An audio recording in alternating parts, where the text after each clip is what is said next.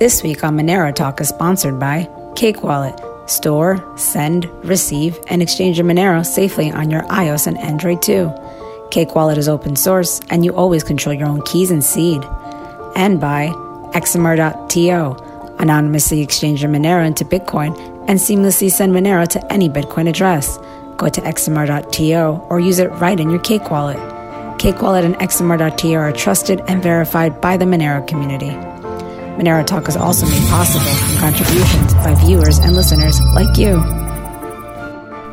This week on Monero Talk. Douglas Tuman participates in Crypto Mood's Privacy and Cryptocurrency panel discussion, alongside Palki, a Grin contributor, Crypto C, who specializes in governance at Pivx, and host of Crypto Mood, Alex. The four of them discuss how privacy is a fundamental right and is a never ending civilian struggle, the downfall of the technology of Bitcoin, and government regulation. They also discuss where and how these technologies draw the line on what should be considered private, at what point should investigating bodies jump in, and where things are going in their respective privacy focused projects in comparison to their original ideals. Monero Talk starts now. First, a quick update on Doug's run for U.S. Congress. An independent pollster is saying that Doug is only a few points behind. With your support, we can close the gap and put a true cryptocurrency advocate in Congress. Please consider donating by check, credit card, Venmo, PayPal, or cryptocurrency at douglastuman.com. A donation of any size will greatly help us scale up our grassroots campaign and cause one of the biggest underdog victories in all of the U.S. congressional races. Monero Talk really starts now. My name is Alex, and today I will be your host.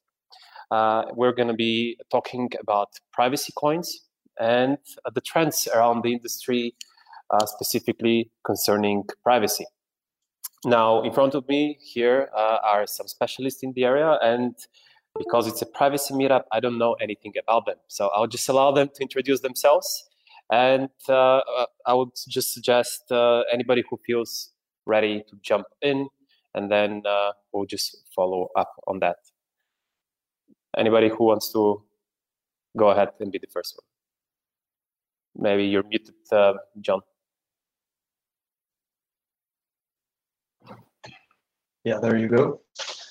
So uh, I'm a Grin contributor.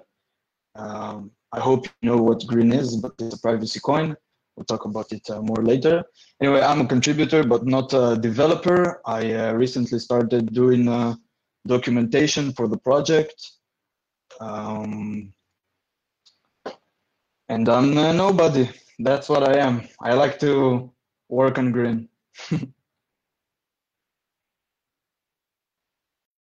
Thank you, John.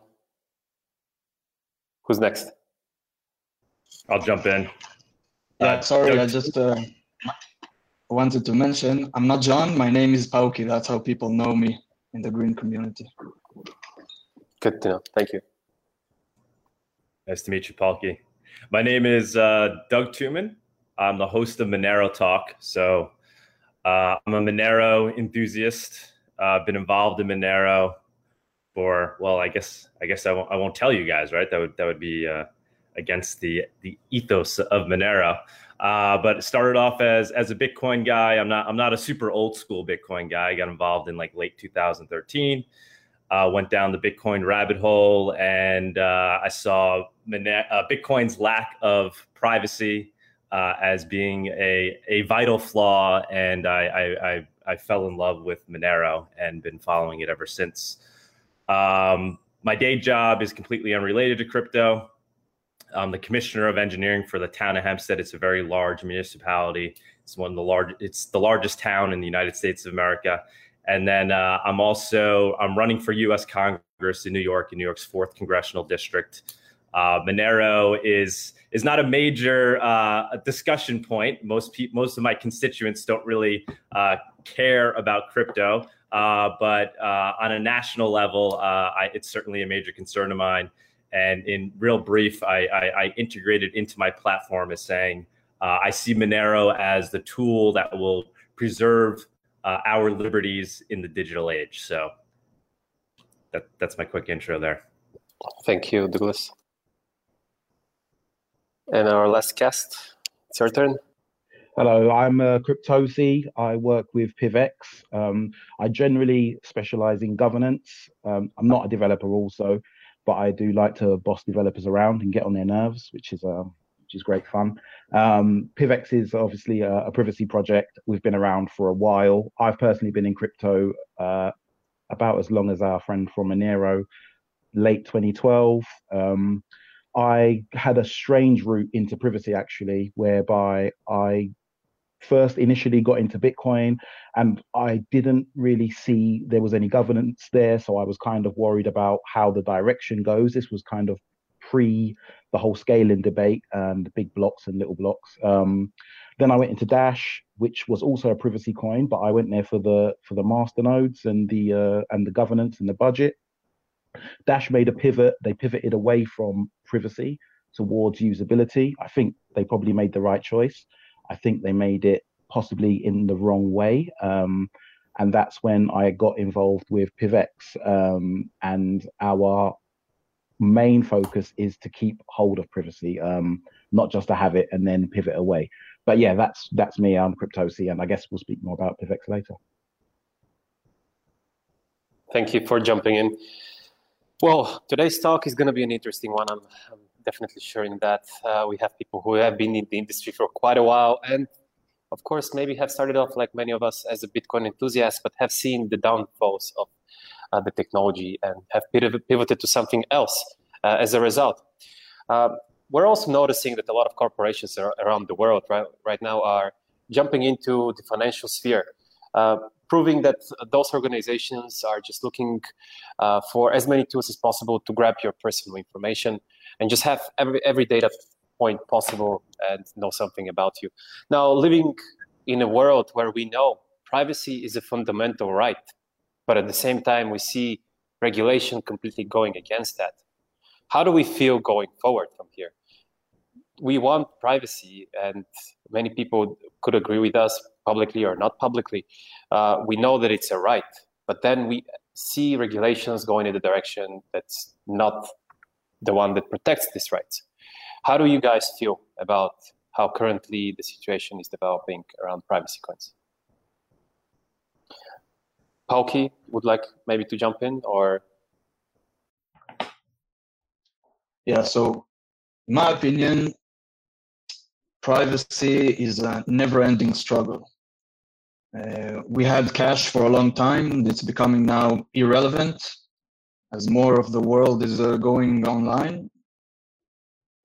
And it just privacy it's never it never will be in the interest of the big institutions. And it's sort of like this one of these civil struggles. We always have to be on the edge of your toes to keep it going. That's what that's what i think and i think uh, bitcoin and ethereum they are not going there and they will never be. And um, we need we need to keep on our toes in some other ways which will become increasingly relevant as cash becomes irrelevant and as the transparent properties of these blockchains are more used and are more abused by governments and by individuals and businesses and they will be more abused as time goes and we need to be ready for that that's what i think Anybody, anybody else wants to jump in here with their view of where things are going um, and compared to where we want them? Why do you think that is happening? Yeah, I mean, I'll, I'll jump in here. So, um, like I said, so running for Congress, U.S. Congress, it's it's one of my motivations is to uh, make sure we we do start to better protect these technologies. Uh, ultimately, I'm a I'm a cypherpunk, I guess you'd say at heart um, or a crypto anarchist. I mean, I, I think you know uh, the idea isn't to rely on the fact that governments will provide things, these these rights to us, but rather to build technologies that will preserve it for us. Um, and so that's why I'm a big Monero advocate. Uh, I know you know Grin. I'm sure ha- has uh, you know a similar ethos and agenda. But the idea is that the technology itself will be able to sustain itself, and it's not about governments allowing people to use these things. It's about these technologies being unstoppable. Uh, and ultimately, then I think the question becomes uh, whether or not you think that's a good thing. And obviously, I do. I mean, I think at a very basic level, it comes down: Do you think there, there's there's more you know good in the world than evil, right? I mean, that that's why the the internet itself leads to good things overall, not bad things, right? It's it's this uh, technology that uh, improves people's ability to communicate in ways never imagined. Uh, it kind of democratizes a lot of things, but ultimately, because uh, people are generally good, it, it leads to good things. So I think um, it's important for us to currently try to put protections in to allow these technologies to continue to flourish. Uh, that's why, you know, like I said, it's one of the reasons why I'm running. You don't really hear people talking about it on the floor of Congress at all yet. They're talking about Bitcoin, uh, but then the default always becomes, well, don't worry about Bitcoin. Ultimately, it's traceable. So, like when the hard questions are asked on the floor of Congress, well, what are we going to do if terrorists use it? Oh, don't worry, it's completely traceable. We'll, we'll, we'll, we'll find those terrorists. Nobody's really talking about the technologies like Monero and Grin, where the hard questions need to be answered. And I do think there, there, the answer then wouldn't be, don't worry, it's traceable. It's be, well, let's not worry about it because this technology is fundamentally important and we need these technologies to preserve our privacy. And more so i think ultimately what it's preserving like i said before is our liberty and our individuality. I think that's what it really boils down to. Uh, we're you know we're heading in a direction where like you said all this technology is so easily surveilled and we have these siren servers like google and facebook that are collecting all our information uh, and ultimately, what that's going to lead to, if we if we don't somehow thwart it, is uh, you know big government and big corporations eating away at us as individuals, uh, now not allowing us to be uh, you know our our, our own uh, free free willed people. So it's it's a really dangerous road that we're going down, and uh, that's why I'm an advocate for things like Monero and crypto. And I ultimately don't think it's about uh, worrying about the regulation so much, but making sure that these technologies are built in a way that they that they can't be stopped. Uh, yeah, I I couldn't really agree more. Uh, to be honest with you, um, I think for me, with privacy and how things are developing now, it's um, it's a question of not only acknowledging that we're in the phase now where there is an open and pretty obvious attack on uh, privacy projects. Um, I think it's more about realizing how the attacks are forming and how they're coming against us and how we're going to be able to um, pivot in a way that we can keep these projects alive and keep on um, expanding upon them, improving upon them, and having better iterations.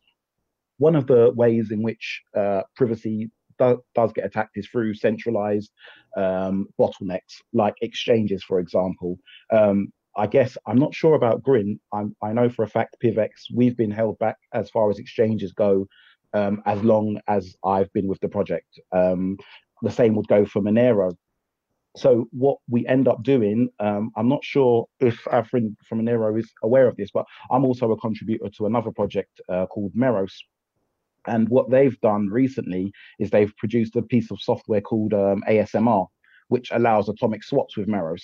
Now, I think it's through these types of um, synergies where people within the industry work together and not only have, say, a champion of a particular project. For example, I also own Monero. I, I also own Zcoin. I'm, I'm very uh, bullish on Zcoin, I'm very bullish on Zcash.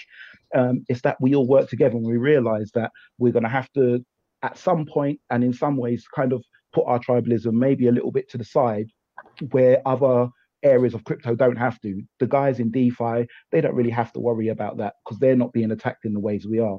So if we can get things like atomic swaps so that we don't have to rely on exchanges, if we can make sure that we are using maybe not all the same protocols, but if we're using similar protocols and, and we're making sure that our developers are are up to scratch with using the protocols and the cryptographers are looking at the cryptography.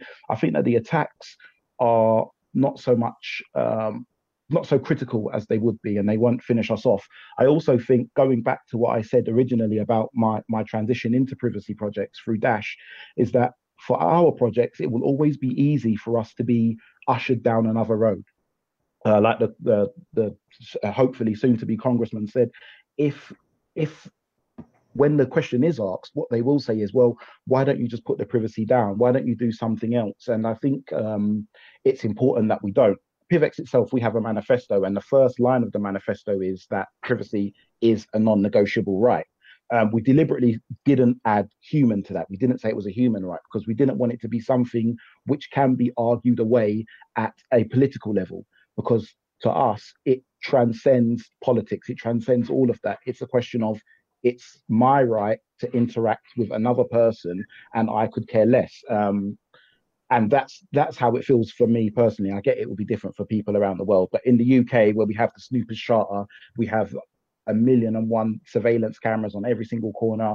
It's uh, it really is something that I feel that we have to stay very stubborn on. We have to make sure that we keep our our privacy and we keep on building. Thank you all for these insightful comments. I honestly can't agree more.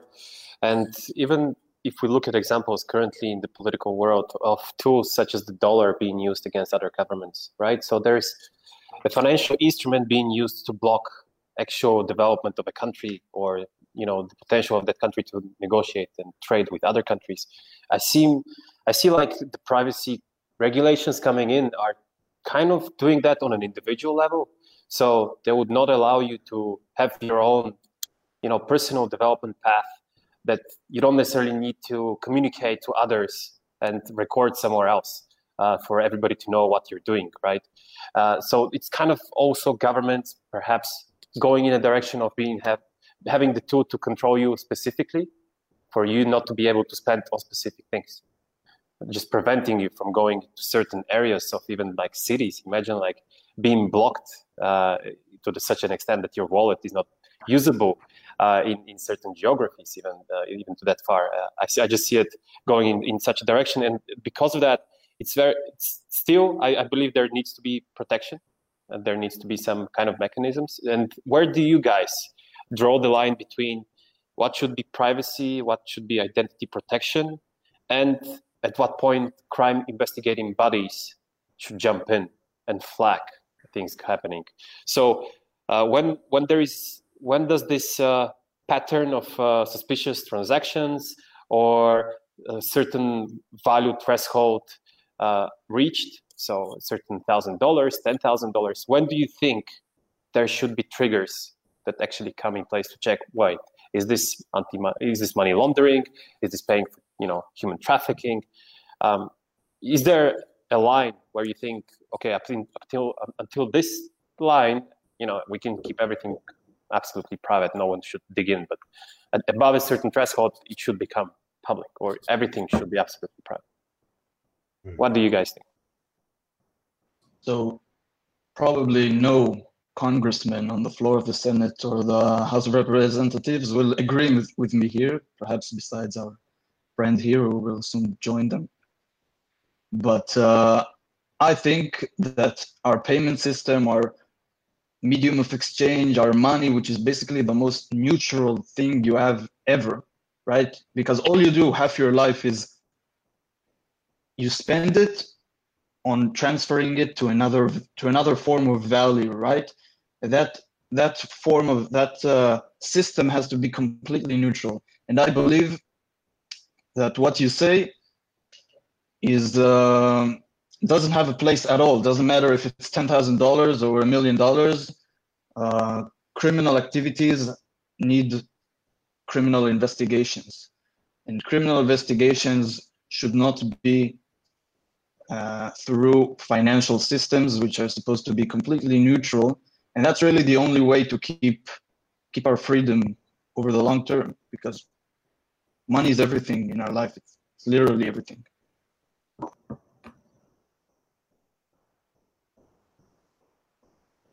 Yeah, I mean, I uh, philosophically, I, I would tend to, you know, I agree with that. um, you know, I, I think mo- uh, money is speech. You know, uh, I you know I think Monero is free speech money. You know, uh, I see it's really just um, it's a communication protocol, really, um, and it's it's being used for for transferring value.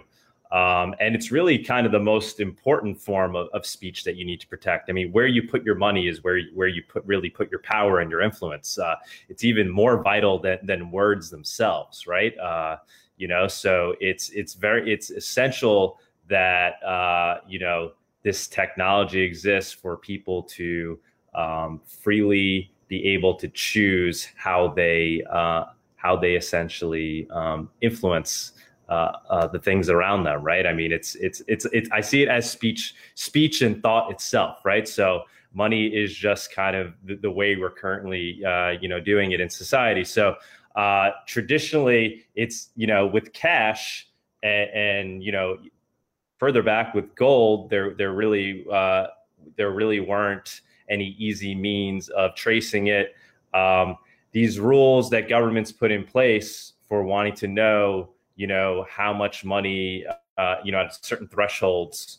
Um, i don't know. I mean it's once again i think i think that the goal here should be b- building a technology where that be kind of kind of becomes moot. Um, and you know i think that's what crypto is doing. Um, and then we then just have to talk about why overall that's going to lead to to better things. I think you know if we have the seamless system of where where where essentially value can flow throughout the globe seamlessly without any friction. Um, it's gonna overall, once again, I think I, you know I, I'm I'm 100% confident it's to lead to a more beautiful world. Not not you know not you know not something that we have to that we have to fear. Uh, and I think uh, wanting to put controls in place isn't about wanting to help people or save people. It's about just that, wanting to control. So, uh, once again, I, I, think it's really about the technology itself being built in a way where the you know those things kind of become moot. Um, that yeah, that's that's my response to that. Okay, um, I, I agree with both of you guys. Um, however, I'm and, and, this has always kind of troubled me. All right, so so I, will give you another another anecdote. Is um there's another privacy project, a great privacy project called Particl. Um, I guess there'll be some Monero guys and Particl guys. They're kind of cut from the same cloth, old school kind of real retro crypto guys. And at PivX, we had an alliance with them, and we spoke about they built an um they built an online marketplace, and the online marketplace was something like Open Bazaar, but kind of built uh, on blockchain and all open source. Anyone can trade there, and in reality, it was a, it was the next step from uh, from dark web.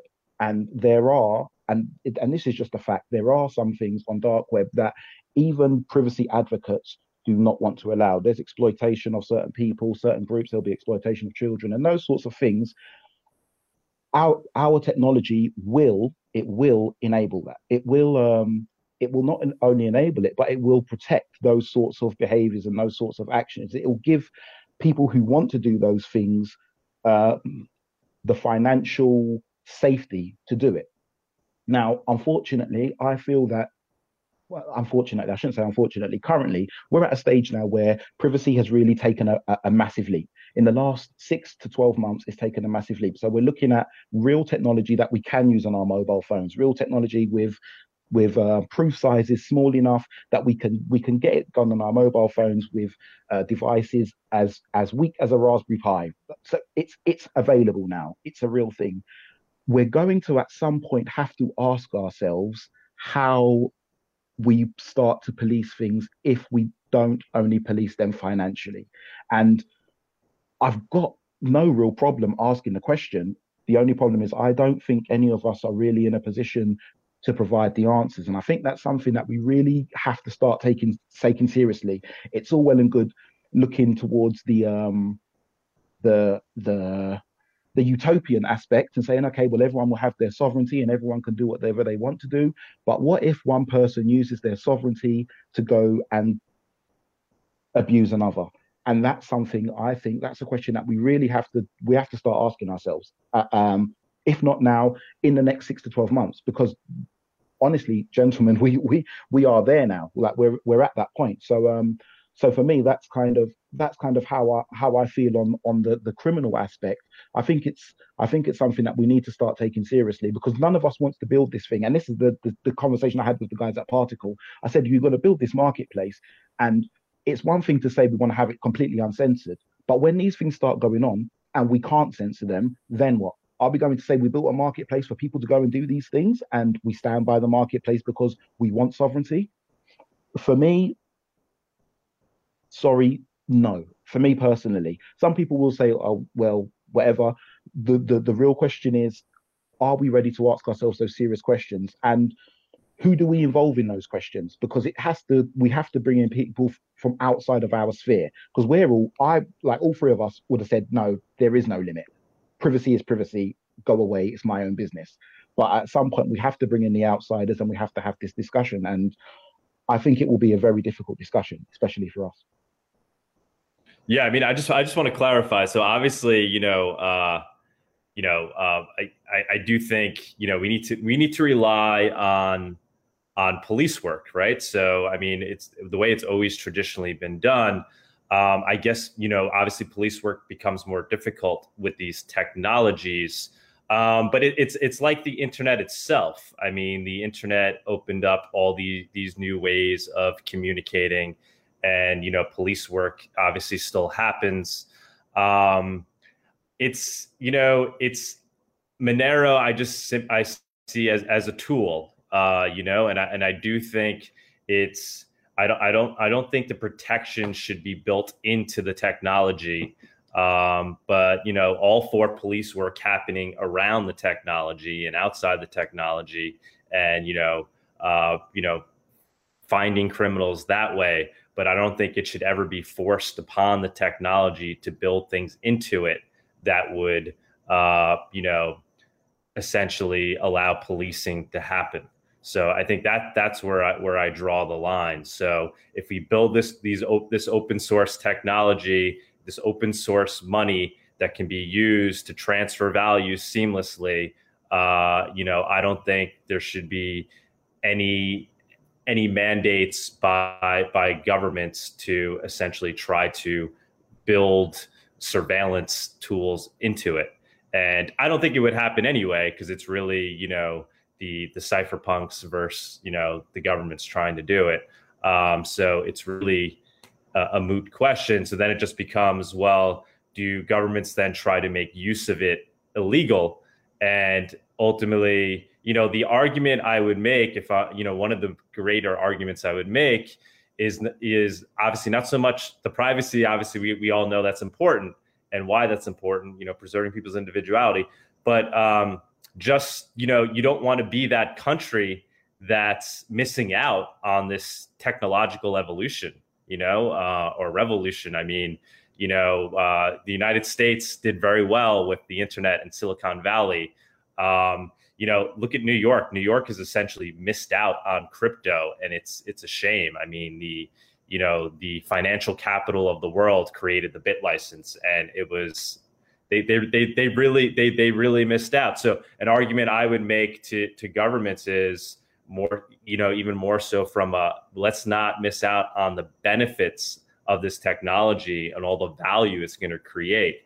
Um, but yeah, ultimately, I don't think the technology itself should be forced to be uh, altered in any way for policing work. And I do think old school policing can still take place as is would you guys agree that um, in, in such a case, like blockchain forensics firms that are analyzing and trying to find out who's uh, the person behind transactions, do you think this type of companies should they exist?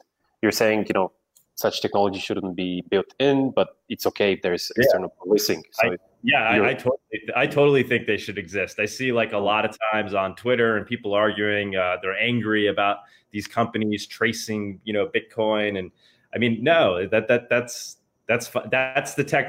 Bitcoin was built the way it's built. If it, if it doesn't want to be traced, then it needs to become something else. uh, you can't blame you know the market for using its ingenuity to to get value out of that technology. You know th- these companies exist because of capitalism right? It makes sense for them to exist. Or being whatever it is being funded by banks by government to go f- build these tools to go trace. Uh, you know we're seeing the same kind of thing happen in with other with other coins even with monero. I don't know CipherTrace. i don't know if you guys heard of that that's a tool that recently uh, was built and supposedly it can be used to to um, somehow trace Monero, not definitively, but probabilistically. And, you know, and it's not really clear on how well it's doing it, but all for the fact that it exists. I'm not, you know, I'm not like, oh no, you know, how dare they do that? That I mean, that that's how these technologies improve. And because Monero is open source and is always always open to improving, it's going to continue to to pivot and iterate so that it, it can be protected from these outside forces. But yeah, me personally, I'm totally fine with those companies existing. Okay. I like. Um, I feel that um, it's it's a good thing when they do exist and they don't get very far. Um, the CipherTrace, I'm not sure. I think I know about of that one, and it's only I think it w- will only exist until Monero gets a little bit more traction and a little few more people use it, and then all of a sudden it's useless again. So I wouldn't so much worry about that. What I what I did want to to go back to was um was the the last topic, um, and when you said about uh, about being forced to have uh, people be able to look into or, or or the technology being forced to build in a certain way and um, i don't i don't think those are the only two options i think there is a third option and i think it's possibly very likely to, to start to exist. Um, when I uh, go back to the story with Particl, what what they what the they spoke about, I'm not sure what they done in the end, but what we spoke about was a way for the holders or a certain amount of the holders to, in some ways, either um, either censor fully or to hide certain adverts that were on the blockchain, so that it would become more difficult for you to to um, indulge in those sorts of things. I think with privacy, it's not been spoken about yet yet but it's something that's been swirling around in my mind for a few months. I think there could be a happy medium where you say um, it's down to the people who hold the token through some sort of dao or something therein to uh, allow the privacies to be taken away from people on certain occasions. And i think the the real um, the real crux is here is that you have to allow people to come and go freely. So what we are going to need is we're going to need a spectrum of, I believe, solutions. So we're going to need some which are just okay, this is what it is, and if that's what you want, that's where you go. And I think we're also going to to need some which kind of um, allow people to in some ways regulate what is happening with the technology that they've built. I think that it's uh, I think it may not be something that I'm I'm personally into, but I think it's something where I think privacy privacy does have room to grow in, and I think uh, yeah, I think I think there's room to grow in that direction. All right, thanks uh, thanks for your input here, and um, we're, going to start the fire round of questions that we have had from the audience. And anybody who feels uh, confident enough to respond to it, just jump in and, and go ahead. Um, I'm not gonna point uh, fingers uh, for now. Uh, and definitely the one that I would like to follow up at some point is how you guys can work together on creating a better privacy blockchain because CryptoSci mentioned something in that direction. So I'm, I'm going to be really interested to come back to that topic uh, in, a, in a few minutes. So um, let's let's start with one of the questions that we maybe partially answered uh, was partially answered by Douglas uh, regarding what would happen if all privacy coins became illegal everywhere in the world. So we would mo- lose out on the innovation. Um, do you have any other ideas? What would happen if all privacy coins became illegal? I, I mean, I think they, they may be illegal, but they would continue to exist. You know, um, it's uh, kind of like the Streisand effect thing, right? So, I mean, as as as as more stringent laws are created against guns in this country, everybody runs to the store and tries to buy tries tries to buy guns. So, I think it would it would just bring attention to the technology, and people would say, oh, there must be value there. uh, if governments are trying to thwart it. So uh, I don't think ultimately it would it would stop it, and then maybe uh, you know it's it's such a theoretical thing. I mean, you would never have it. All countries around the world agreeing to outlaw it, so it, it would start to blossom in places. I'm sure. All right, good. Uh, so uh, the next question we have is uh, which privacy, privacy coins give the option to pick whether you want your transaction to be public or private?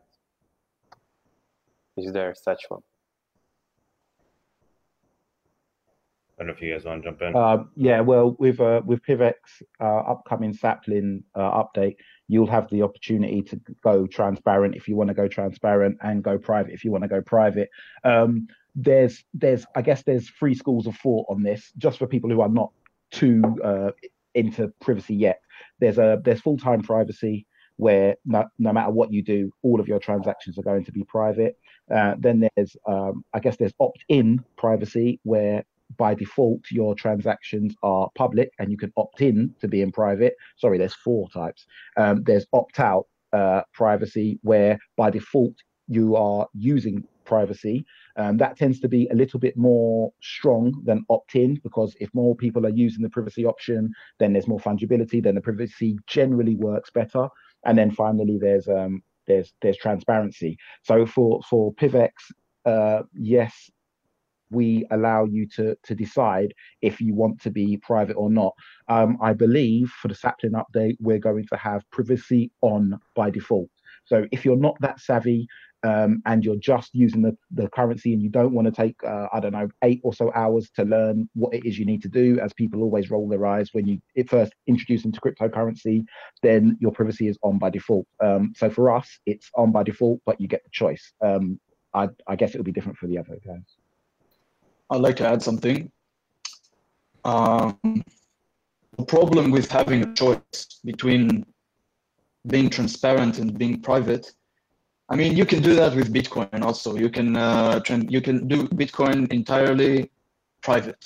It's possible, and you can do that with Zcash. And uh, if you say PivX, not familiar, but um, the problem is that it immediately seems like you're guilty of something that's the real issue. I mean, I, I don't live in the United States, but where I live, the biggest uh, Bitcoin or crypto exchange we have here, it explicitly says if your coins, if your Bitcoins ever participated in some kind of mixing service or something that provides you extra privacy, then you're automatically under suspicion and you we don't want your coins. We don't want it. And the problem with allowing you to choose is that that's the problem you know you immediately become a suspect. You have to have to get real privacy you have to have privacy by default. So that that's the most convenient option and that's the only option really.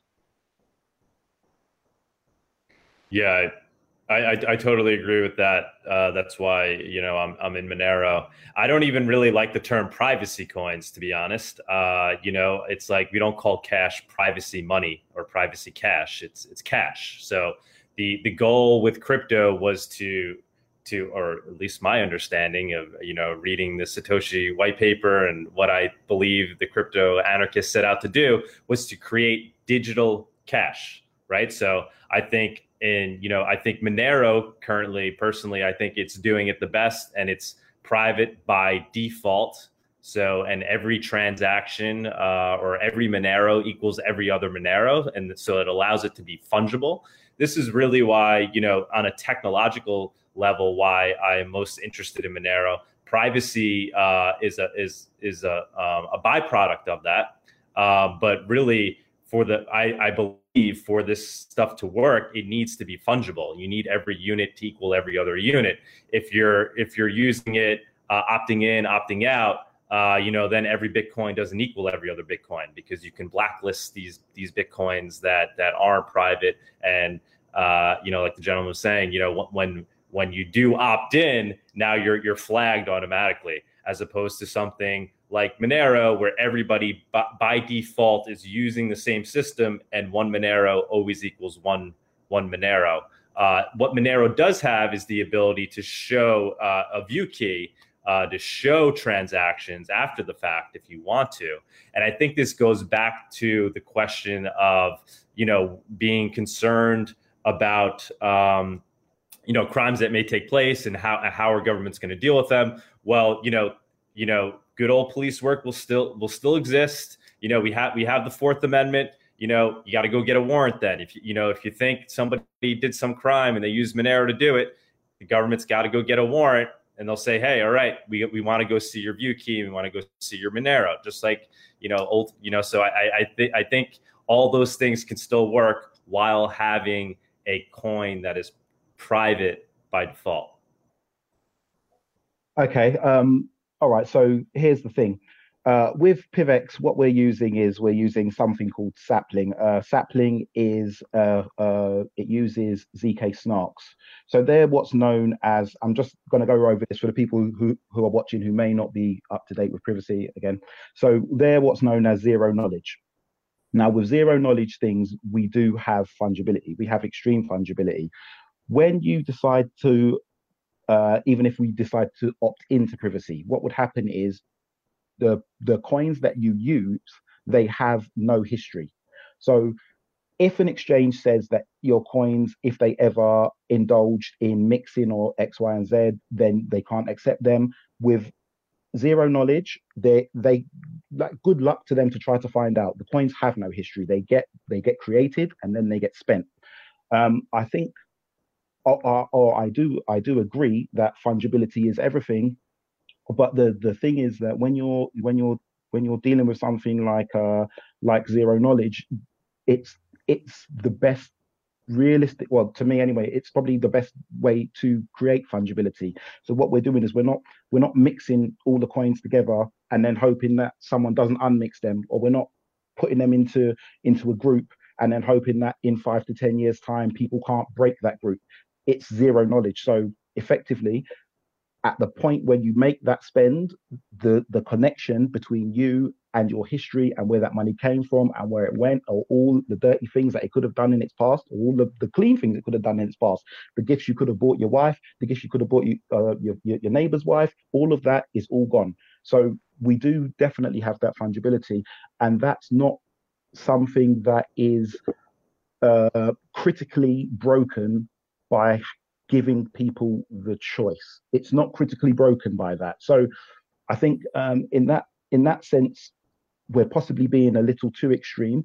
Of course, I like, and I will say, and everybody knows, um, and for the people who are, are watching, it is important that if you do have a privacy project, that the vast majority of the people that are on your project use the privacy. And I think the way Monero get around that is by they allow view keys if you want to view. The way we would get around it is we'd say if you want to use non-private transactions, then here's how you go about it. You have to follow these steps. And most people aren't going to bother. And also, you have to make sure that the, the the private transactions are not more expensive than the public transactions in terms of uh, processing time, uh, processing power, and cost. So those are other things that we also need to, to consider. But but purely on a fungibility scale, um, you don't you don't have to be uh, completely extreme with it so that so that you can so that it works at all. There there is a there is a happy medium, and and we're proof of that. Great, thank you. So just before we jump into the last couple of questions, which I feel we've already covered a bit and seem like a good topic to continue with, uh, I would just like to remind the audience to check out uh, the Play Store and uh, iOS stores for the Cryptomood app, as well as go on cryptomood.com and check out our products there. Uh, you might be surprised with uh, what good uh, AI solutions we already have on the market and uh, things that might help you become a better trader in the future. Also, if you have questions, submit them. We're still collecting questions for our speakers right here. Um, what I would like to continue with is uh, the topic of fungibility. You already started talking about it. So, uh, what do you guys think about it in general? Maybe CryptoSci, you had a good a good thing going um, on there. Yeah. So uh, fungibility, it's it's uh, it's extremely important as far as privacy goes. Um, for me, I think it's it's probably uh,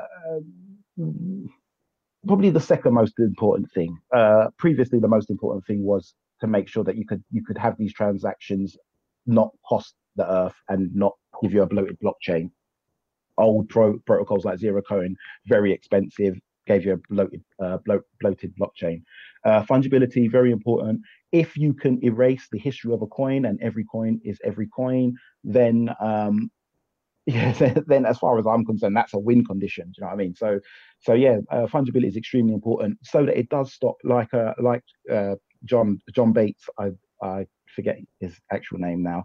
Uh, like he said that if these exchanges are going to behave and indulge in this chicanery and tell people that if you've done X, Y, or Z in the past, which you may not have done, uh, it may have been the person who owned the coins before you who mixed them, um, that they can't use them. I myself have used Coinbase and put coins on there only to know that I couldn't move them and all that kind of nonsense. And it's just it's ridiculous because the way cryptocurrency moves, especially when it starts to move quickly, um, attacks on the, the the fungibility of of of coins. It's it's not only annoying, but it's um I think it's against people's rights. It's it's something that they shouldn't do. So for me, yeah, fungibility is probably the the uh, the key the key component to a good privacy protocol.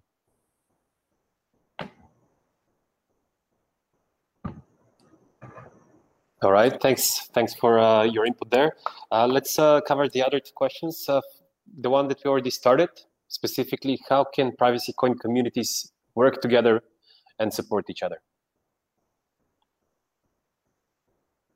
I just I just wanted to make one more comment. Can I make one more comment on fungibility? Yes, definitely. So, uh, I mean, one of the things you know, often uh, Bitcoin is described as being digital gold. Um, you know, and uh, I just I if if we're going to go use that analogy, I mean fungibility is essential, right? So you know every every unit, every atom of gold equals every other atom of gold, right? So I mean, just like I said, on on a technological level, I just think it's essential to the technology. And it's not about worrying whether or not you know outside companies uh, start to eat away at the fungibility. I think it needs to be built into the core protocol level, and every unit needs to equal every other unit. Uh, and if it doesn't, I just think the one that that does achieve that first and the best and reaches network effect is the one that will ultimately be used the widest uh, because it will kind of achieve that digital cash and digital gold status. Thank, thanks for uh, your input, Douglas. Maybe uh, Polky can uh, answer the other the next question, which was regarding how can uh, privacy coin communities work better together and support each other as well. Right. I'll take that question twist a little bit because uh, something I want to talk about, and it relates. Okay, I think that all of the privacy cryptos communities, the best thing they can do right now is to survive. Okay, just stay alive, survive, because this is not our time to shine. Right now, we're building, we're trying, we're experimenting. It's not, it's not our spotlight. And I'll tell you a little, uh, some, not my theory, but I really like it. It's actually uh, uh, some guy named uh, Brandon Arvanaghi, I believe, from uh, Layer One Capital. He published Layer One, sorry. He published a really great article called um, how decentralization dies, the killer concessions. I'm in love with that, uh, with his theory. Basically, uh, the, our whole decentralization movement, um, basically starting with Bitcoin and now crypto, which just keeps growing, is a result of a very old-fashioned system of money. And no, it's like what the internet allows for. And a good analogy for that is how the MP3 files used the like they were pretty much a revolution for the music industry. They made uh, transferring music very easy, very nice. But companies and uh, organizations didn't didn't didn't integrate it. What happens is a great decentralization movement, which was Napster and LimeWire and just all sorts. Of, I was a baby back then, but you know, I, I read about it, and um, a big decentralization movement, even to the fact that 40% of the entire music industry was piracy. Okay, and the centralized services they just they tried to catch on but they they didn't make the con- the concessions they have to okay? They didn't make it as easy and as comfortable. And the analogy is that bitcoin right now is much more convenient in some way than the than the legacy systems right? You can do borderless transacting like right to somebody's private key with no intermediaries and uh, you can basically be in sole control of your money and that's what actually people want right? Nobody actually wants privacy and censorship resistance. People don't care about that. Usually it's it's in the fringes right? And once the organizations and the centralized powers begin to see how they lose power how they lose control that's when they make what he calls the killer concessions right that's when itunes came up with the really nice the cheap way to get songs, or when Spotify came with his with her with uh, their freemium model, which only then the piracy movement died down because it was just not convenient enough. It stopped being convenient compared to the centralized services. And I think what's I'm talking a bit too much here, but I think what Bitcoin is is, is this decentralization movement, which will when it will reach its peak and its uh, power and like take away a lot of the control of the legacy systems, that's when they'll make their concessions. That's when um, that's when we will return back to centralized systems. But there's a big but here. We will never see from them concessions about censorship resistance and privacy, which go hand in hand, right? And that's where we need to shine, I think, once powers make concessions and uh, and basically they will give the mainstream all that it wants it will be all that it wants basically most people will use that they don't need the trouble of uh, bitcoin and whatever but they will never get privacy and they will never get real censorship resistance and that's why we privacy coins are here and we need we need to see that we get to that stage and and we actually provide the fringe parts of society, hopefully not so fringe by then, but fringe sides of the society that actually really want privacy and censorship resistance and provide them to that. That was really long answer. Sorry. Um, yeah, I I appreciate that answer. Um, yeah, that I I I, I agree. Um, I've not actually heard that before, but that's uh, actually quite true, and I, I do think along those lines. Um, to answer to answer the question about how privacy projects can work together, I think um, I think first and foremost, the first thing that people have to do when they're within their privacy projects is to venture out, and I think that's the the single most difficult thing for somebody who's emotionally invested within a cryptocurrency to do. Um, there are so many people who know so much about their crypto. You know what I mean? So, um, for example, for me personally, I I have to push myself to take time to go and say, okay, what what is Monero? What are these guys doing? Uh, what type of people w- is within their community? Where are they planning to go within the next two to five years? The same with uh, Mimblewimble and, and Grin or Beam or those other types of privacy along those lines. I think that's the first thing we need to do. I think the second things we need to do, if we're going to truly work together, is we need to start taking um, DAOs seriously. We need to really start working on DAOs and we need to start treating DAOs like we treat children. So, for example, the the oldest DAO, to my knowledge, real DAO is Dash. Uh, Dash is maybe seven years old, and it's not setting the world on fire, but not very many seven year olds have. So it's still a baby. It's still very much centralized. It still needs that that crutch to help it move. The, uh, similar with PivX, we're a DAO, but we're young. What we have is we have a, a a protocol which I put in place. It's not actually a technical protocol, it's a social protocol called our Alliances Protocol what it does is it allows in a decentralized way our project to work with any other projects. And that's how we came to be in an alliance with Particl uh, another privacy project which actually uses ring ct same as monero. Um, so i think those types of things we have to do. We have to individually we have to start to to go out and we have to start to meet other people. I would love if these two gentlemen came to the PIVX discord and hung around for a little while and started to get to know the project and see how we could work together. Try to pick um, the good things that we've done and we vice versa will pick the good things that they've done. Um, during the time we've had this alliances project our own project has gotten so much stronger in so many areas, so much stronger in so many areas. So I think that um, working together is not only a technological thing, uh, which which I, I, will actually get to, so this is going to be a long answer, probably as long as Palki's, but also a social thing as well. I think it's very important. Um, for example, Monero, I know for a fact to be very North American heavy, very, very North American heavy. And North America has a completely different attitude towards crypto than South America, for example. Uh, one of our developers, uh, a guy named Furszy, he's from South America. We were speaking once face to face, and I happened to use the word liberty. And the look on his face was completely different to how the look on another person from London's face would be if I said liberty. To us, uh, who really cares? Like, we haven't really had situations where we've really felt our liberty has been taken away from us in such a way as as as the South Americans have. So I think that that's that's the type of uh, um, social benefits you get from venturing outside, and then you don't have such an echo chamber.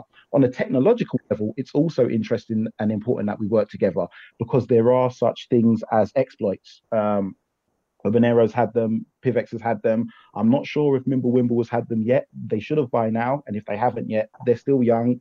you'll get your chance, you'll have them.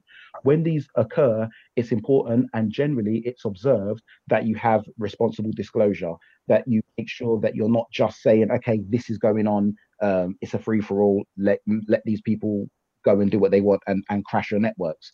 Also, with regards to privacy and protocols, it's important that to for my personal uh, belief and for PIVX is what the reason why we chose Sapling is that you don't just go off on your own for the sake of going off on your own. We could have decided to make our own protocol from scratch, do the cryptography ourselves, release it, and then hope it survived for two years. Instead, what we've done is we took what the Electric Coin Company, the guys at Zcash had done, and we've built it and modified it to work with our proof of stake protocol.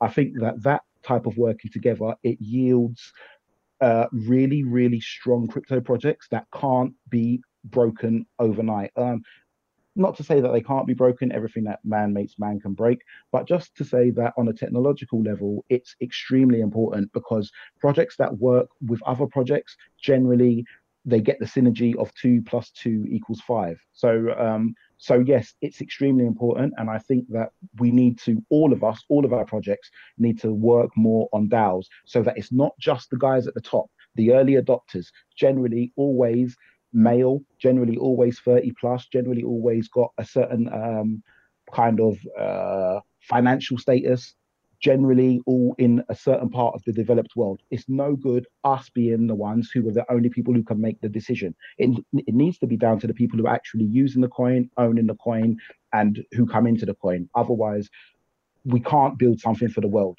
Uh, um, I can't be headstrong enough to think that some guy from London can know what everybody in all four corners of the world wants. So, um, so yeah, in uh, I tried to get through that as quickly as possible, and I'm sure I missed some bits out. But yeah, that's how that's how important I think working together is.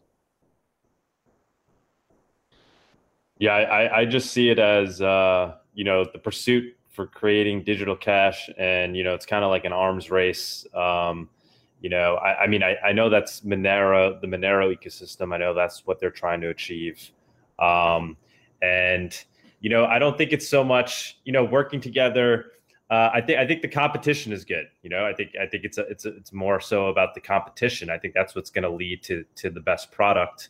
Um, you know, I, I don't think we need uh, people being toxic towards each other. You know that that's not helping anything. Uh, but but obviously the competition is great, and that's what we're seeing. And we have all these little projects that are trying to uh, test out little little iterations of things and uh, you know, I think the, the, the best ones are are ultimately going to rise to the top. The ones that, I, in my opinion, the ones that most truly uh, mimic digital cash is going to be one of them. I mean, there'll be a few other use cases. Um, and uh, yeah, I think I, I, don't think it's so much about working together. I think it's about uh, you know if you if you if you think Monero is the one, go work on Monero. If you think it's Pivx, go work on that. Obviously, if if you're smart, you'll keep an eye on the other ones, right? So Monero is you know uh, kind of prides itself in being uh, a community that's always looking at its own technology and questioning it we have uh, Breaking Monero. I don't know if you guys ever heard. It's a series of videos uh, that um, Justin in the community and Sarang do. Uh, Sarang is is one of the uh, developers and, and mathematicians, cryptographers behind Monero, and it's a whole series on what what's potentially wrong with Monero, and they're always questioning it. Uh, and then there's skepticism. I think skepticism Sundays on Monero. Uh, so the community has built into its culture. Uh, let's not assume that we we are the best. Unlike something like Bitcoin, that's already like put the flag in and said, you know, we we we're digital gold. Uh, it's always questioning and kind of taking trying to take a scientific approach. Obviously, there's those that are entrenched. You know, uh, you know, I try to be as biased as possible, but you know, I'll admit it. You know, it's it's you know, I'm human, right? So. Um, but so I guess my my my my answer is I think the competitions it's great. It's more about competition, uh, cooperation, trying to get the crypto community coins to cooperate. It's I don't think it's really a, so much about that. It's you know may the may the best projects win. You know, and uh, if if you want to be if you want to just go care about your own project uh, and not look at anything else, it's probably going to end up being to your own detriment. So. Um, yeah, I would just say competition's good and it's it's very pure in crypto. I mean, it's it's it's unlike any other technology I think we've seen. I mean, there's there's new ones popping up all the time, and I, I think it's great. And I think you know things are going to naturally weed themselves out, and I'm I'm all for the competition.